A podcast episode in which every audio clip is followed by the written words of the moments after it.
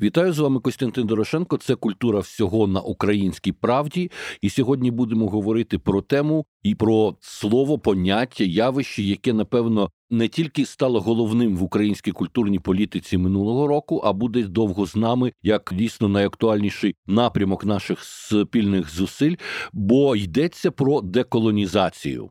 І моїми співрозмовниками сьогодні будуть люди, які займаються цим питанням фахово. Це Тетяна Філевська, креативна директорка Українського інституту, а також співзасновниця громадської організації Інститут Малевича. Вона з нами на зв'язку з Лондона. Вітаю. Доброго дня. І пан Віталій Чернецький, професор славістики Канзаського університету, віце-президент наукового товариства імені Шевченка в Сполучених Штатах Америки. Також вітаю вас, пане Віталію. Вітаю навзаєм. Стосовно деколонізації, головною основою ідеологічною науковою вважаються труди з постколоніальної теорії орієнталізм Едварда Саїда. І я хотів би вас, панове, попросити одразу дати таку невеличку дефініцію, що мається на увазі стосовно деколонізаційних студій українських, взагалі цього питання відносно України, тому що дуже часто, коли розмовляємо з нашими колегами за кордоном, ми чуємо, що не можна говорити говорити про Україну як територію колонізовану Росією. Мовляв, українці мали можливість постійно не тільки проявляти себе якось, а навіть керувати тою імперією. Згадується канцлер Безбородько, згадується Леонід Брежнєв і так далі. І що, мовляв, не існує в світі такого прикладу, щоб вихідці з колонії керували імперією. Це такий дуже поверхневий погляд, але от цікаво, що і як треба відповідати на подібні речі, і як застосовувати цей підхід деколоніальний до України. Прошу, пане професору, напевно, ви почніть.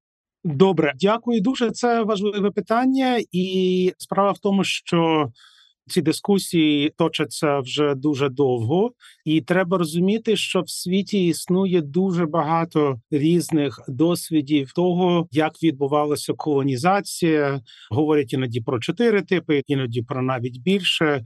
І випадок кожної конкретної країни в цьому буде трохи відмінним від інших.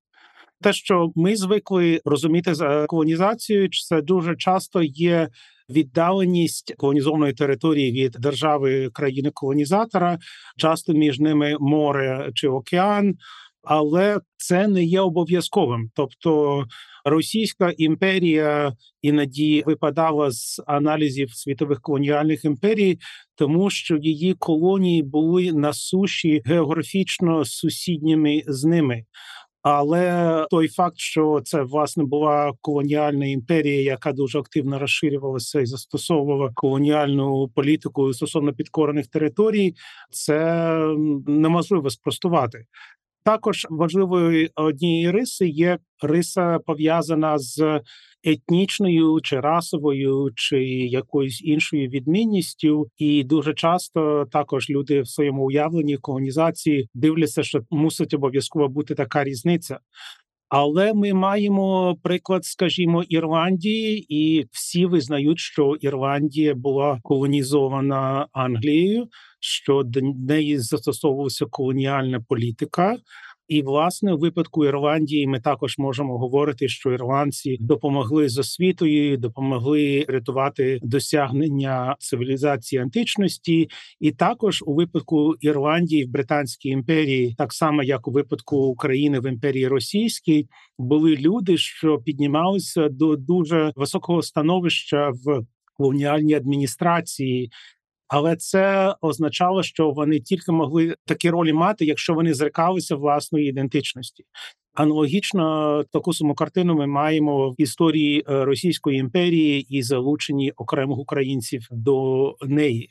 Також говорять про те, що у випадку України була накладення двох різних типів експлуатації: експлуатації колоніальної, а також відносин центру периферії у дуже централізованій державі, якою Російська імперія так само була. Тобто була водночас і колонізація, і провінціалізація, і тому, оскільки ми маємо накладання одного на інше, іноді це витворює певну плутанину. Чи можемо порівнювати? От ви згадали Ірландію? Мені здається, що можливо також говорити про свого часу стосунки між Швецією і Норвегією. Що Норвегія теж певний час була територією колонізованою шведами. Так, скандинавські країни там в Норвегії в них складна своєрідна історія між Швецією і Данією, і також справді іноді порівнюють Швецію, Норвегію, Данію з Росією, Україною та Білорусію, оскільки споріднені мови, але відмінні культурні історії. Всі ці порівняння теоретично можливі, але треба потім ставити кому і уточнювати, що це не зовсім так. Бо кожен індивідуальний випадок має свої відмінності. Але так безумовно є певні аналогії. Так само можна говорити і про контексти деяких інших країн і регіонів, так що. Так, це випадок України. Він унікальний з одного боку, з іншого боку, все ж таки не є настільки унікальним, щоб не піддаватися в цю ширшу світову класифікацію. Пані Тетяно, от у вашій діяльності Українського інституту дуже багато було подій за час ескалації російської війни проти України. І я знаю, що ви принципово проводите оцю деколонізаційну лінію. Чи ви стикалися з нерозумінням, з несприйняттям цього терміну стосовно України, і взагалі як це сприймається нині в Європі в тих проєктах, які ви просуваєте? Ми, в принципі, і до початку повномасштабного вторгнення приділяли увагу цій темі в нашій роботі, тому що ми розуміли наскільки важливо пояснювати становище України і власне пояснювати, чому досі Україна залишалась білою плямою в Європі, і вона залишалась найменш відомою найбільшою країною Європи, та як говорить Анне Пелбаум. І з початком вторгнення ця тема максимально активізувалася, і ми зрозуміли, що ми не можемо пояснити характер російської війни, не використовуючи цю термінологію, це поняття, тому що ця війна є неоколоніальною. Але для того, щоб пояснити це, ми повинні якби підняти цей весь історичний контекст, та тому що щоб аргументувати, що це не є конфлікт між двома країнами, що це не є якась історія, не знаю, якихось спірних територій, чогось іншого, а що це є неоколоніальна війна. Ми повинні постійно якби пояснювати саме і повертатись до цього контексту. Безперечно, ми стикаємось е, з тим, що це не є очевидно, це не є зрозуміло, тому що, по перше, саме українську позицію взагалі не знають. Та світ до цього дивився на Україну російськими очима. Перш за все, академічна спільнота. На жаль, якби це превалювала саме така московсько-центрична версія історії нашого регіону, і через це наші аргументи, якби вони потребують додаткових, скажімо, та зусиль, щоб це пояснити. І повертаючись якби до попереднього питання, хотіла тільки додати ще та, щоб вже якби закрити, скажімо так, цю тему з тим, чому не сприймають Україну в цій рамці. Один з аргументів також, що завжди колонізовані народи, вони, начебто, культурно чи цивілізаційно менш прогресивні, менш розвинуті ніж колонізатор. У випадку з нами ситуація була інша, тому що на той момент, коли Росія колонізувало Україну, ми мали, ну скажімо так, кращу освіту і певний більший такий культурний прогрес.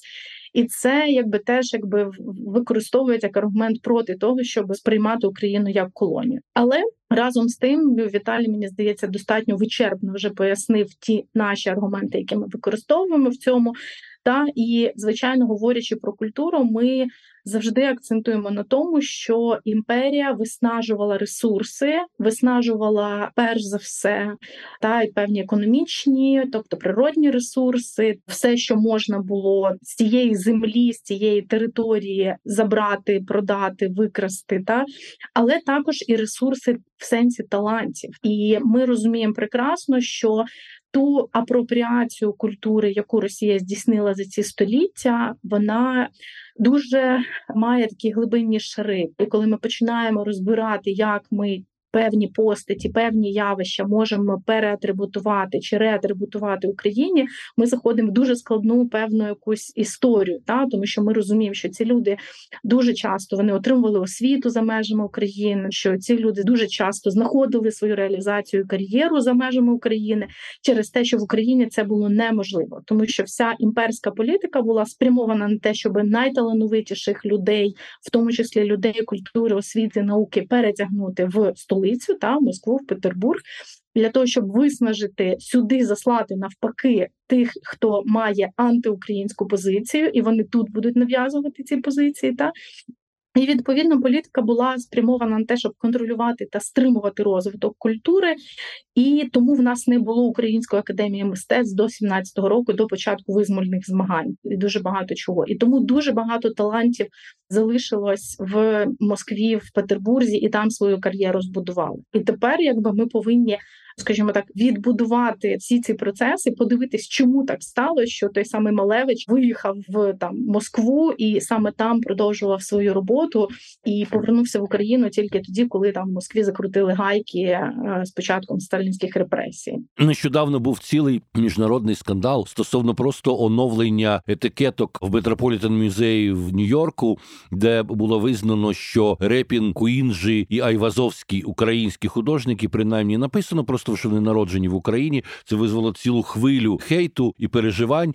Чому так стається? Ні в кого ж не виникає питання, що Альфонс Муха, наприклад, це чешський художник, чи там що якісь народжені в тій самій Австро-Угорській імперії художники, вони не маркуються Австро-Угорською імперією, якої вже нема. А у нас донині чомусь вважається, що люди, які народилися в тій російській імперії, обов'язково мусять бути нею марковані. Неважливо, чи це з Узбекистану, чи це з України, чи з інших країн. Чому не відбувся цей процес розуміння, що Російської імперії в принципі то вже не існує, так само як не існує Австро-Угорської імперії.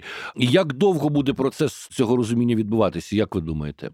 На мою думку, ці складнощі і цей спротив виникли передусім тому, що на відміну від інших великих колоніальних імперій світу, Росія не провела процес деколонізації, не провела процес осмислення помилок минулого і розуміння того, що треба якось реструктуровувати власну політику, ставитись інакше до власної історії і власне до ролі і місця колонізації в цій історії. Про це ще в 90-ті роки дуже добре написав Томас Гендрік Ілвес, який потім став президентом Естонії. Тоді він був представником естонської діаспори в Штатах. І дуже влучно помітивши, що це головна відмінність російської колоніальної імперії від будь-яких інших, бо інші імперії всі почали пропрацьовувати травму, так би мовити, що вони створили, і що вони самі створили стосовно себе самих, бо колонізаційний процес травмує як колонізованого, так і колонізатора. А у випадку Російської імперії від цього рішуче відмовлялися. І потім почали потроху вони застосовувати колоніальний дискурс чи постколоніальний критичний аналіз на початку 2000-х, але в дуже дивний спосіб, переважно для того, щоб сказати, що Росія так аномально себе поводила, бо їй загрожувало, що Захід її колонізує, і для того, щоб Захід не колонізував Росію. Вона мусила стати ще гіршим колонізатором, тобто ще інтенсивнішим і що провадили колонізаторську політику російські еліти як е, до інших колонізованих народів, так і до власного власного етнічно російського населення. І після цього далі кажуть, що не було різниці. Мовляв, навпаки, їм було краще ніж деяким етнічним росіянам за часів е, Російської імперії, і це багато разів спростовувалося. Ця хибна логіка, і водилося, що навпаки, тобто криваві війни підкорення Кавказу чи е, Центральної Азії. І системи ієрархічні, як ми знаємо, відомі плакати про дружбу народів, що всі інші в на якихось національних костюмах, народних строях. А Росія єдина в сучасному бізнесовому костюмі з краваткою. Тобто, відповідно, ми маємо уособлення колонізатора як сучасного, модерного, прогресивного. А всі інші, тобто всі інші культури, всі колонізовані народи, асоціюються лише з минулим лише з архаїчним минулим, лише з фольклором, чимось підпорядкованим, чимось другосортним. Ну так свого часу, взагалі-то радянська імперія перехопила ще також ідеологічну ініціативу, коли вона почала говорити про інтернаціоналізм, про емансипацію певних народів, коли вона підтримала деколоніальні рухи в Африці, в Латинській Америці і так далі. І з того ми маємо на сьогоднішній день стереотип, який існує в країнах, яких колись називали третім світом. Зараз ми говоримо про глобальний південь, які так і звикли сприймати Росію як борця проти колоніалізму, і у них не вкладається в голові, що ця країна сама є колоніалістом. От тут мені здається, у нас є дуже серйозний виклик пояснити саме цим країнам, тому глобальному півдню, які традиційно бачать в Росії борця з колоніалізмом. Тетяно, як ви вважаєте? Безперечно, ця мімікрія імперії під е, якби борця з імперіалізмом, ця імітація деколоніальності, вона звичайно має свої наслідки і в інформаційному просторі, інформаційній війні сьогоднішнього дня дає звичайно велику перевагу, тому що те, що ми називаємо умовно глобальним півднем, да, хоча це дуже умовна назва, якби не хочеться це використовувати, тому що ми говоримо про дуже багато різних регіонів: це Африка, це і Південна Америка, і Азія та весь арабський світ, тобто це величезні регіони, та які кожен має свої особливості. Але безперечно, там російський голос давно він набагато краще зрозуміліший, пропрацьований і вони давно працюють там, і їх там добре чують. Натомість український голос там майже не звучав ніколи, і нам дуже важко говорити до того регіону. І відповідно, оскільки ні в умовному глобальному пів глобальній півночі чи так званому західному світі українського голосу не чули ні в іншій частині, тобто ми залишалися німими взагалі для світу довший час.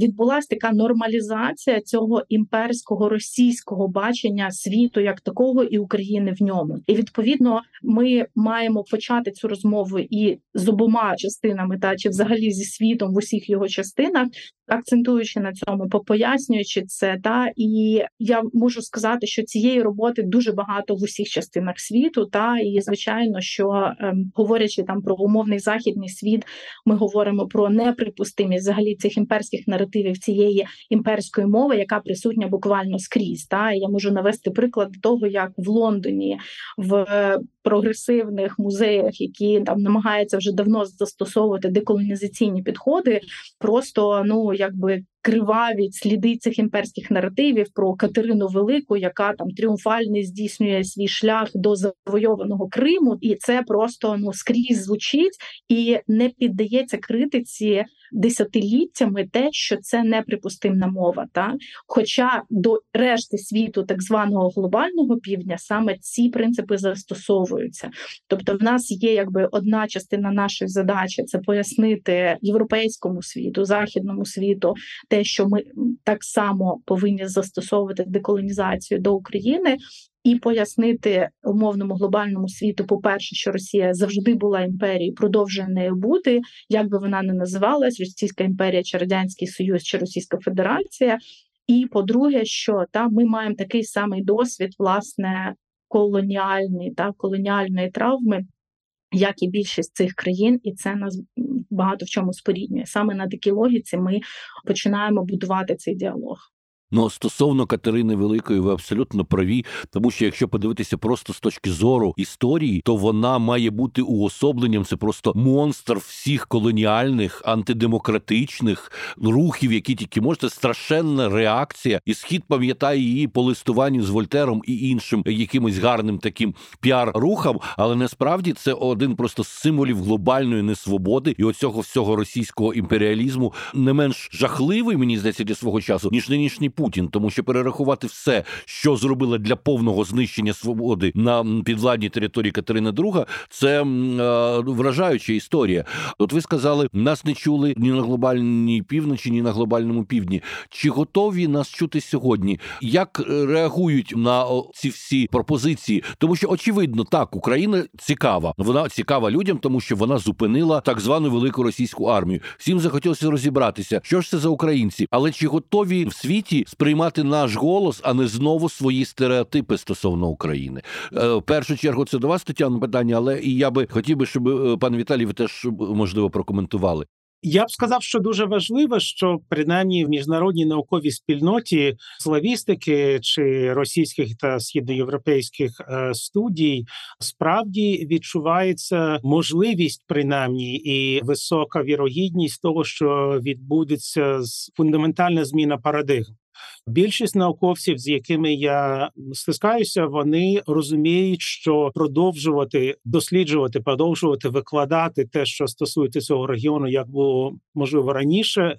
Було б е, безглуздим і було б кримінальним просто-напросто, і тому є поштовх до цього я бачу його значною мірою і в Сполучених Штатах, де я базуюся, і в Канаді, і в багатьох країнах Європи. Але не всюди ситуація однорідна. Деякі є місця аномальні, де є проблеми власне, і навіть тут в Сполучених Штатах з людьми, скажімо меншинних ідентичностей. Скажімо, я разом з е, іншою колегою з Одеси Оксаною Довгополовою виступав через ум на круглому столі, де більшість гостей були дослідники афроамериканської культури, і для них це було шоком і відкриттям, що ми з Оксаною пояснили їм наскільки спорідненим є російський імперський досвід і практики, і нас почули що мене дуже потішило, те, що нас здається, почули. Вони не відкидали те, що ми говорили, і в цьому плані відбувся певний прогрес.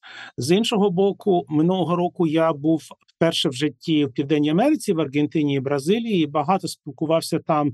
І з колегами науковцями, і з людьми просто поза цими колами, і там я бачу справді дуже великі проблеми, зокрема в Бразилії, бо це дуже велика і потужна країна з інтелектуальним і індустріальним потенціалом, де продовжувалися без будь-яких обмежень академічні обміни з Росією навіть після початку війни, навіть зараз вони продовжуються і. В цьому плані це звичайно великий виклик для нас, як довести, як пояснити колегам там, що певні речі треба змінити. Тобто є окремі поодинокі колеги, що це розуміють, але там якраз це меншина на відміну від Сполучених Штатів, Канади чи Європи. Пані Тетяно, нас безперечно чують, і нашим підсилювачем є ЗСУ, яке дає фору і дає бій російській армії. І звичайно, поразка Росії на полі бою підсилює аргумент будь-якого науковця чи українського митця. Ми всі, як посланці і амбасадори української армії, зараз говоримо про деколонізацію, хоча справді цю роботу роблять вони. Я погоджуюсь з тим, що ситуація різна, але якщо ми говоримо, нас чують, і очевидно, що для того, щоб переконати цілий світ і переконати і змінити системи і підходи. Та тобто мова йде не про те, щоб просто поміняти підписи на етикетках. Мова йде про те, щоб змінити принципи і підходи мапування, підходи до аналізу, розуміння власне місця нашого мистецтва, нашої культури, нашої історії мови в світовому та в глобальному якомусь вимірі. І е, звичайно, це багато зусиль, це багато розмов, це багато роботи, і в цьому ми повинні об'єднуватись з тими, хто безумовно нас розуміє. Я говорю про тих, хто також має досвід власне цієї російської колонізації. Ті люди, які країни, які пройшли цей досвід, це Балтія, це Польща, це інші країни Центральної Східної Європи, Кавказу. Я сподіваюся, що Грузія теж якби та вона має цей потенціал і може також працювати в цьому напрямі. Тобто, ми повинні об'єднувати зусилля і спільним фронтом пояснювати світу. Тоді, звичайно, вплив наших голосів буде набагато більшим, тому що коли говорить та один, це має там якийсь обмежений ефект. Коли ми говоримо всім регіоном про те, що саме так це було, саме в цьому полягає якби суть наших взаємин з Росією, це звичайно матиме набагато більше ефекти. Тому ми, коли працюємо зі свого боку, ми намагаємося завжди об'єднувати зусилля з іншими країнами, які також мають цей досвід і мають ці аргументи, і це набагато краще працює і має вплив, коли ми об'єднуємо свої зусилля.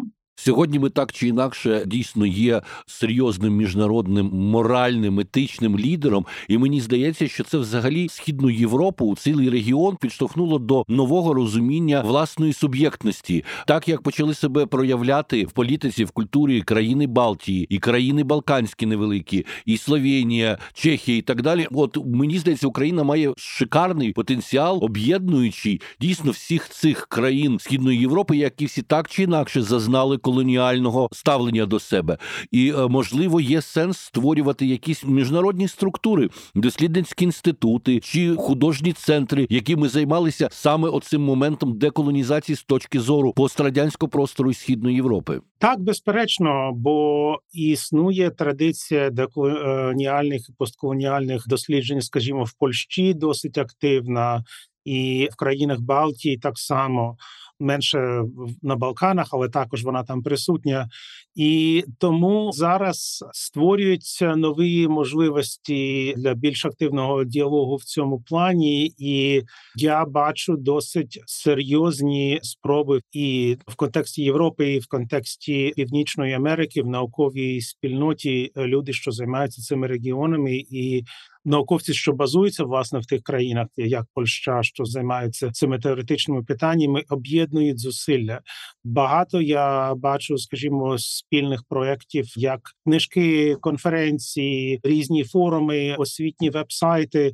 Тобто іде напрацьовування і посилення серйозного діалогу і співпраці, але Звичайно, також іноді стискаємося з певними перепонами тут так само і. Е, головне тут не втрачати потенціалу ініціативи. І Якщо ми бачимо якісь перепони, зрозуміти, де відбувається непорозуміння, чи є якісь інші там підводні камені. Головне те, що люди бачать, що те, що робить Україна, українську суб'єктність, що це е, нація, яка об'єднує і яка несе світові певні ідеали, певну систему цінностей, які ми виборюємо, які ми відстоюємо не тільки для себе, але для всього людства.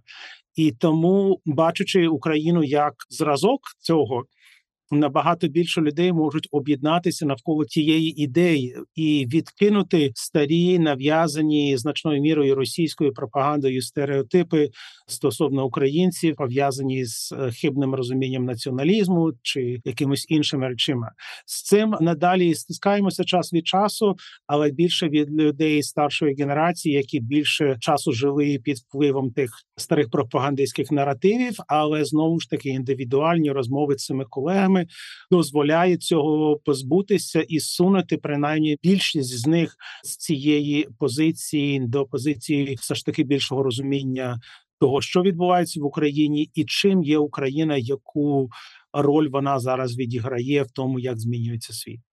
Пані Тетяно, а ваш підхід до цього питання, і можливо, ви розкажете про певний досвід такої співпраці деколоніальної з країнами Балтії чи іншими країнами регіону? Так, звичайно. Ну я по перше, хочу теж сказати про потенціал лідерський, який має Україна станом на сьогодні, та займає цю позицію в регіоні, і це дуже важливо, що ми це лідерство скеровуємо для того, щоб допомогти іншим теж подолати ці певні там залежності чи ці страхи страхи, які вони мали. Тобто, ми пам'ятаємо, що до 24 лютого ніхто не міг уявити, що другу армію світу менша якась країна, яка не має такого імперського потенціалу, ядерної зброї і так далі, в принципі, може якби їй протистояти і її відкидати. Та ми довели про те, що ця неможливість, вона якби реальність. Та ми протистоїмо, ми відкидаємо, ми перемагаємо в цій війні з ядерним монстром, який тероризує світ, і це звичайно змушує змушує людей переглядати і їхні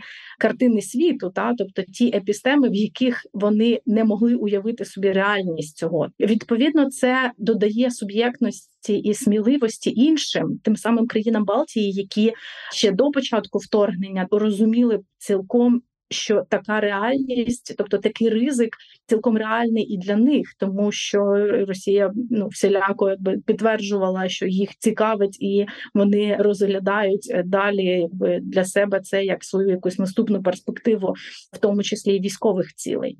Тому працюючи разом, ми зараз звичайно використовуємо цей лідерський потенціал саме для цього. Можу навести приклад, який реалізований був минулого року. Це наша програма деколонізаційна у Венеції. Це була публічна програма українського павільйону, яку ми власне присвятили деколонізації, розглядали деколонізацію в контексті мистецтва, мистецьких практик, мистецьких інституцій, і те, як вторгнення Росії в Україну власне змінило цю рамку. І Віталій був частиною цієї програми, чому я дуже радію. Ми мали представників фактично з усіх країн Східної Центральної Європи, і Балтійських країн, Чехії, Словаччини, Центральної Азії, Африки. Тобто, це була максимально така різноманітна група. Та і ми дивилися на ці теми, на ці проблеми саме з точки зору різних регіонів, різних країн, різних методологій, підходів. Але маючи ось ці якби вихідні такі позиції.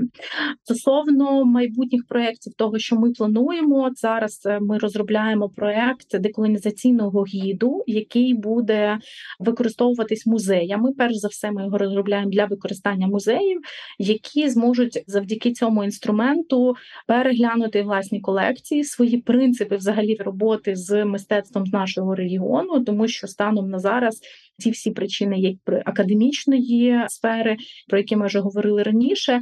Призвели до того, що в музеях так само українське мистецтво чи мистецтво з нашого регіону дуже часто або не ідентифікується, або неправильно ідентифікується, або називається, і такі деколонізаційні гіди для музеїв вони існують по відношенню до інших регіонів, тобто класичних імперій, класичних колоній але вони оминають так само наш регіон. Саме тому ми вирішили об'єднатися і разом з іншими країнами в нашому регіоні виробити такий деколонізаційний гід. Ми зараз якраз в процесі власне дизайну цього проекту, і він буде мати таку українську ініціативу. Ми стоїмо за тим, що цей гід необхідний, що ми мусимо цей процес ініціювати і розпочати. Але ми залучаємо представників та експертизу з усіх країн, і ми хочемо, щоб цей гід працював працював не тільки на Україну, і не тільки для України, але також і для інших країн, які залишались невидимими через ось цю імперську російську призму. Перфектний приклад, дійсно, я вітаю з такою ініціативою. А хотів би ще, панове, з вами підняти одну тему. Насправді в Європі, на жаль, не тільки в Росії існують на сьогоднішній день суспільства, які не лише не засудили колоніальне минуле своє, а навпаки, на своїй якійсь імперськості удаваній минулій будують е, так би нинішнє позиціонування. Я зокрема маю на увазі Угорщину, тому що ми знаємо, що за час націоналістичної такої політики пана прем'єра Орбана в Угорщині, і про це мені говорять постійно мої колеги, які працюють там в мистецтві засобах масової інформації. Що просто є такий нав'язливий наратив про те, що Угорщина була імперією, це була імперська територія, в яку входили території України, нинішньої Румунії, Чехословаччина і так далі. Що Угорщина мала вихід до моря, який у неї забрали і віддали там Хорватії, і так далі. І коротше постійно підтримується ця ситуація якогось незадоволення задоволення своїм імперським минулим. Хоча ну говорити про Угорщину дійсно як про імперію, мені здається, все ж таки існує певна натяжка. Одна справа вони в складі Габсбурзької імперії, і інша справа це окрема Угорщина. Але як нам взагалі працювати в ситуації, де дійсно існує от така серйозна країна, це наш сусід, яка не лише не збирається підтримувати деколонізаційні рухи, а навпаки, у себе нав'язує колоніальну самосвідомість. Це справді складна проблема, і це спільна риса правопопулістських режимів в багатьох країнах, що вони будують свою політику на те, що створюють у населення відчуття люті злості стосовно того, що світ нас не поважає, що нас притісняють, що ми не граємо на рівних. Щось відібрали у нас щось відібрали. Тобто, це французьке слово гасентіман, яке Ніцше використовував, що це глибоке таке почуття, що ось ось все погано, всі проти нас, і тому виникають такі парадоксальні речі. Тут вони багато копіюють з того, що звичайно робила Росія, і зараз трохи подібну політику правопопулістську намагається найновіший коаліційний уряд Ізраїлю також себе проводити. І що добре, що і у випадку Угорщини, і у випадку Ізраїлю маємо все ж таки дуже серйозний опір, тому дуже сильні протести.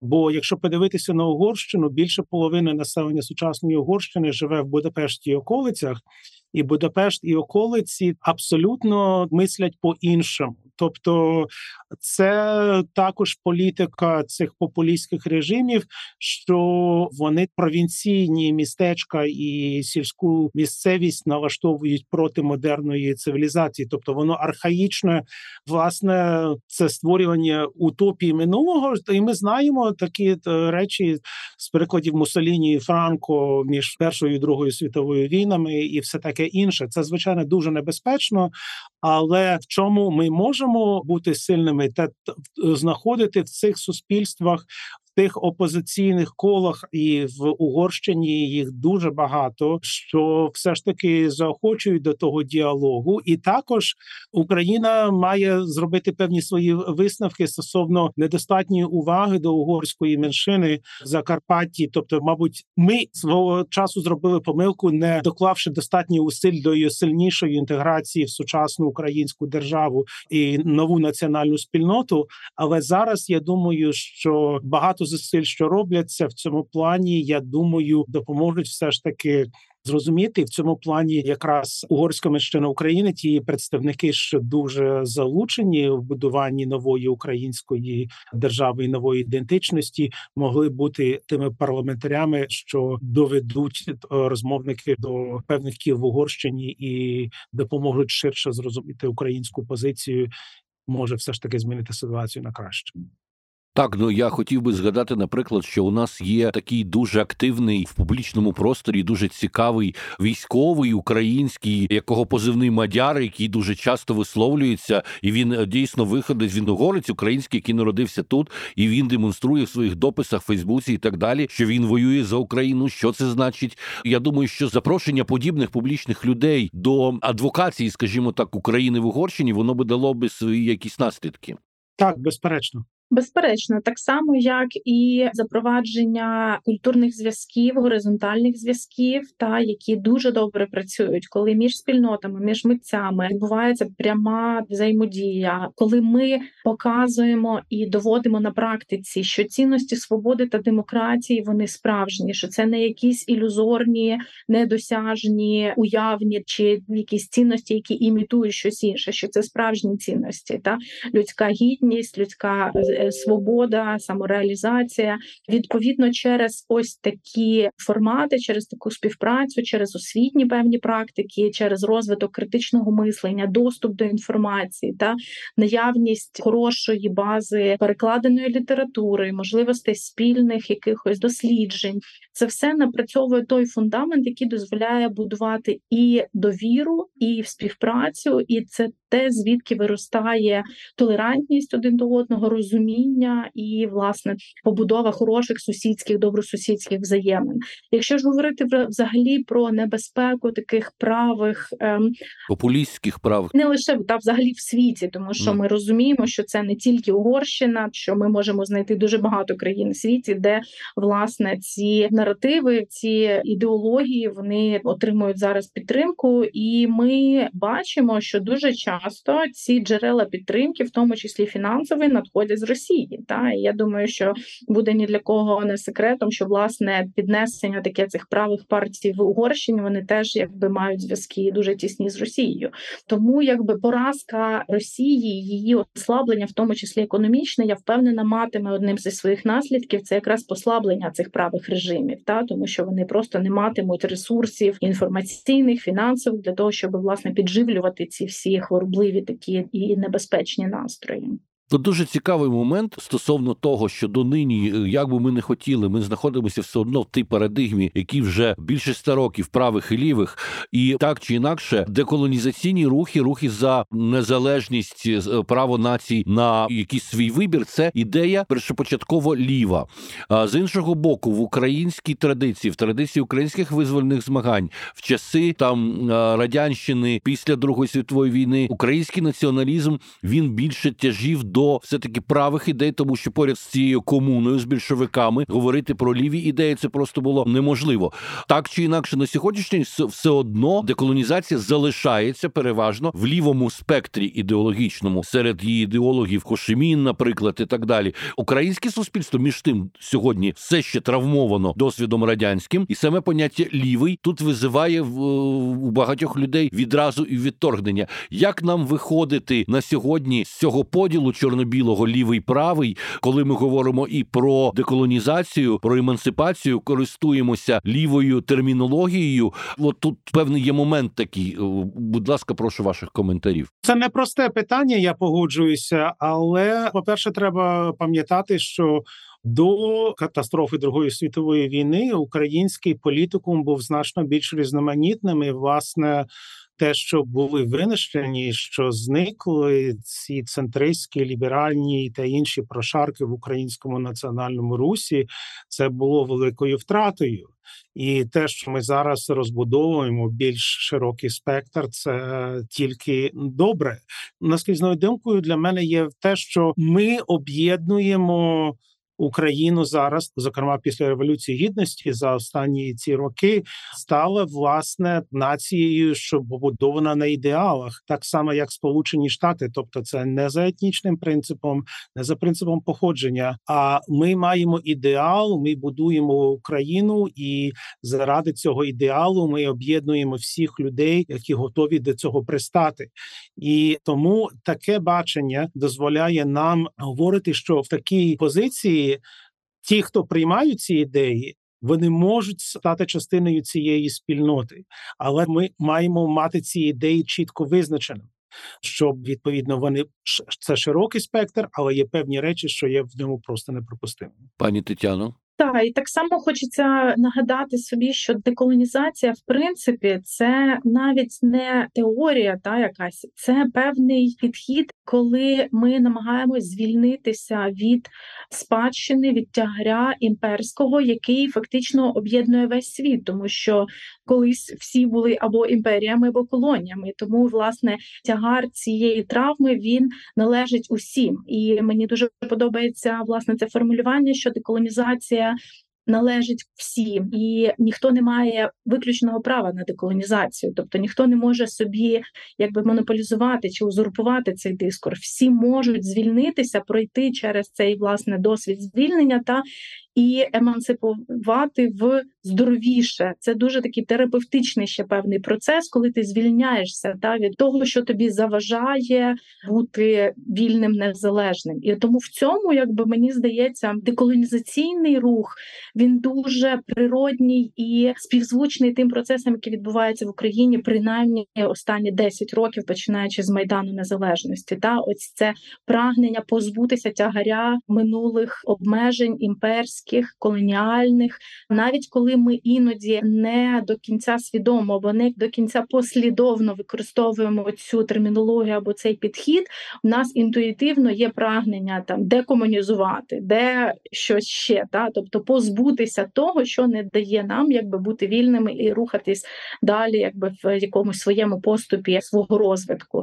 І власне це правда, це є певний такий, не хочеться говорити утопічний, але ідеалістичний рух в тому тому, що ми можемо позбутися в принципі того, що нас бентежить, чи то це травма колонізатора, чи травма колонізованого, але ми маємо це світло. Та і в цьому сенсі деколонізація це дуже дуже широкий підхід. Тобто фемінізм є так само частиною деколонізаційного руху чи деколонізаційного підходу, тому що це емансипація від несвобод, які мають там жінки. Та тобто, і в цьому сенсі ми можемо говорити про те, що що цей рух він близький і різним політичним вподобанням. Та тобто тут ми можемо говорити про те, що ми виходимо вже за межі, скажімо, такого якогось дуже чіткого в політичних вподобань в світоглядну якусь певну площину, та в площину цінностей.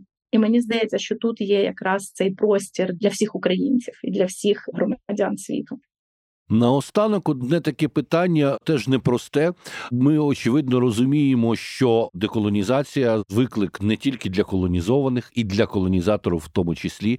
Ми безперечно зацікавлені, щоб країна, яка знаходиться на а, північі схід від нас, була більш е, здоровим якимось формуванням, щоб там теж існували деколонізаційні студії, і щоб росіяни вивчали свій досвід, свою культуру і свої підходи з точки зору якраз деколоніальної оптики і самокритики. Ці процеси і в Європі, в цивілізованому світі, вони достатньо болісно проходили. Насправді це достатньо ще нещодавні моменти. Мені бельгійський художник Ян Фабр розповідав, що коли він почав піднімати тематику колонізації Конго і тих жахів, які Бельгія робила в Конго, коли він почав робити присвячені цьому виставки, він наражався певним часом, іноді навіть на переслідування радикальних крайні правих бельгійських кіл, вплоть до того, що йому погрожували в його будинку двері, мазали натурально лайно майном і так далі. І це людина, яка зараз є зірка сучасного мистецтва. Так, от питання моє в тому, чи ми можемо собі дозволити, при тому, що очевидно зараз на міжнародних площадках не на часі українцям спілкуватися з росіянами з точки зору будь-якого там примирення чи чогось подібного, чи ми можемо собі дозволити взаємодіяти з тими російськими інтелектуалами, які піднімуть тему деколонізації? Наскільки вони можуть бути нашими союзниками, чи нам мусить бути однаково, що там нині відбувається в цьому напрямку? Я думаю, що нам не однаково, що там відбувається, бо Україна географічно існує там, де вона є, і нам треба зважати на те, що відбувається на північний схід від України. А стосовно того, що там відбувається, то всередині офіційного, тобто державного наукового світу, там звичайно зараз суцільна катастрофа. Але є поодинокі інтелектуали, поодинокі вчені. Багато з них зараз опинилися е, в еміграції, що роблять цю складну працю, починають її робити принаймні, і деяким з них дуже незручно і власне соромно, і вони відповідним чином себе проявляють, коли зіштовхуються за ситуацію українців. Є звичайно ті, що продовжують вести себе так, що неприпустимо, але поодинокі випадки є, і можна дивитися на зразки в минулому. Згадаймо, в чому була катастрофа, припинив е, видаватися Е, цей колокол дзвін Герцена, тому що Герцен засудив російське придушення польсько-білоруського повстання 63-го року. А навіть для ліберальних російських кіл це було неприпустимим. Тобто, власне, в Герцена була антиколоніальна політика, антиколоніальні настановлення ще тоді, в 19 столітті. І були такі поодинокі голоси впродовж російської історії. Цих голосів було дуже мало. Це була страшенко ще мала кубка. Але якщо згадати російський дисидентський рух 60-х-70-х років, то також там їх було дуже дуже мало людей. Питання в тому, наскільки теперішній російський режим надалі буде міцно тримати е, розчавлення всіх можливостей висловлення індивідуальної думки і незгоди в свої підконтрольні території. Тому я думаю, що співпраця з інституціями, власне, будь-якими, що знаходяться в Росії, дуже довгий час буде неприпустимою. Але поодинокі люди, що поза інституціями, зокрема ті, що свідомо опинилися в еміграції як протест, власне, з цими людьми звичайно можна мати справу на мою думку. Пані Тетяно, ваша думка? На мою думку, російська культурна наукова спільнота довела свою неспроможність і свою поразку, власне, тим, що вона допустила такий стан суспільства російського, як ми бачимо сьогодні.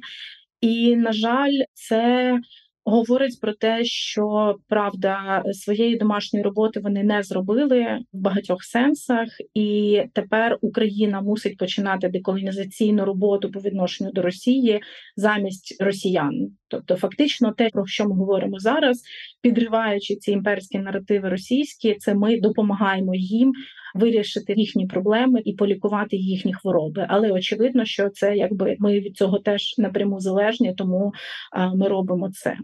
Мушу сказати, що це напевно не вперше, коли саме українці чи українська ситуація дозволяє побачити якісь оці імперські речі, і хочу нагадати слухачам такий приклад. Британія досі також доволі болісно говорить про свій е, досвід та імперський колонізаційний. В них, до речі, досі в школі не викладається історія британського колоніалізму, тобто, закінчуючи школу, фактично люди не знають про те, що це було, і дуже часто дивуються, дізнавшись. Єдиний твір, який якби привідкриває для них цю тему, це серце пітьми, яке вони вивчають в школі, і автор цього твору Джозеф Конрад який, як ми знаємо, народився та в Україні. А тоді це далі було підпорядкування власне цієї території Російської імперії, але тим не менше, Джозеф Конрад, який виріс, будучи польського походження в Україні, який був достатньо сенситивним до цих імперських колоніальних наративів, саме він вже переїхавши в Британію, та коли він мав цей досвід, і в складі вже британської армії поїхав у Конго і бачив цей колоніальний досвід. Саме він був першим, хто зафіксував це і став класикою англійської британської літератури, власне, який цей болючий нарив він якби розрізав. Та тобто саме через цей текст, через цю призму поляка, який виріс в Україні під російським імперським гнітом, власне йому цей досвід дав необхідний інструментарій, необхідну сенситивність для того, щоб говорити на ці теми і допомогти іншим побачити цю травму. Тому можливо, коли-небудь нам буде з ким говорити, але наразі правда кількість і власне голос цих людей він мінімальний, але звичайно, поразка Росії в російсько-українській війні вона змусить дуже багатьох змінити свою позицію, свій світогляд і почути нашу позицію, наш голос. Гарно дякую, панове. Нагадаю, що моїми співрозмовниками були професор славістики Канзаського університету пан Віталій Чернецький і креативна директорка Українського інституту Тетяна Філевська. Дякую і до нових зустрічей.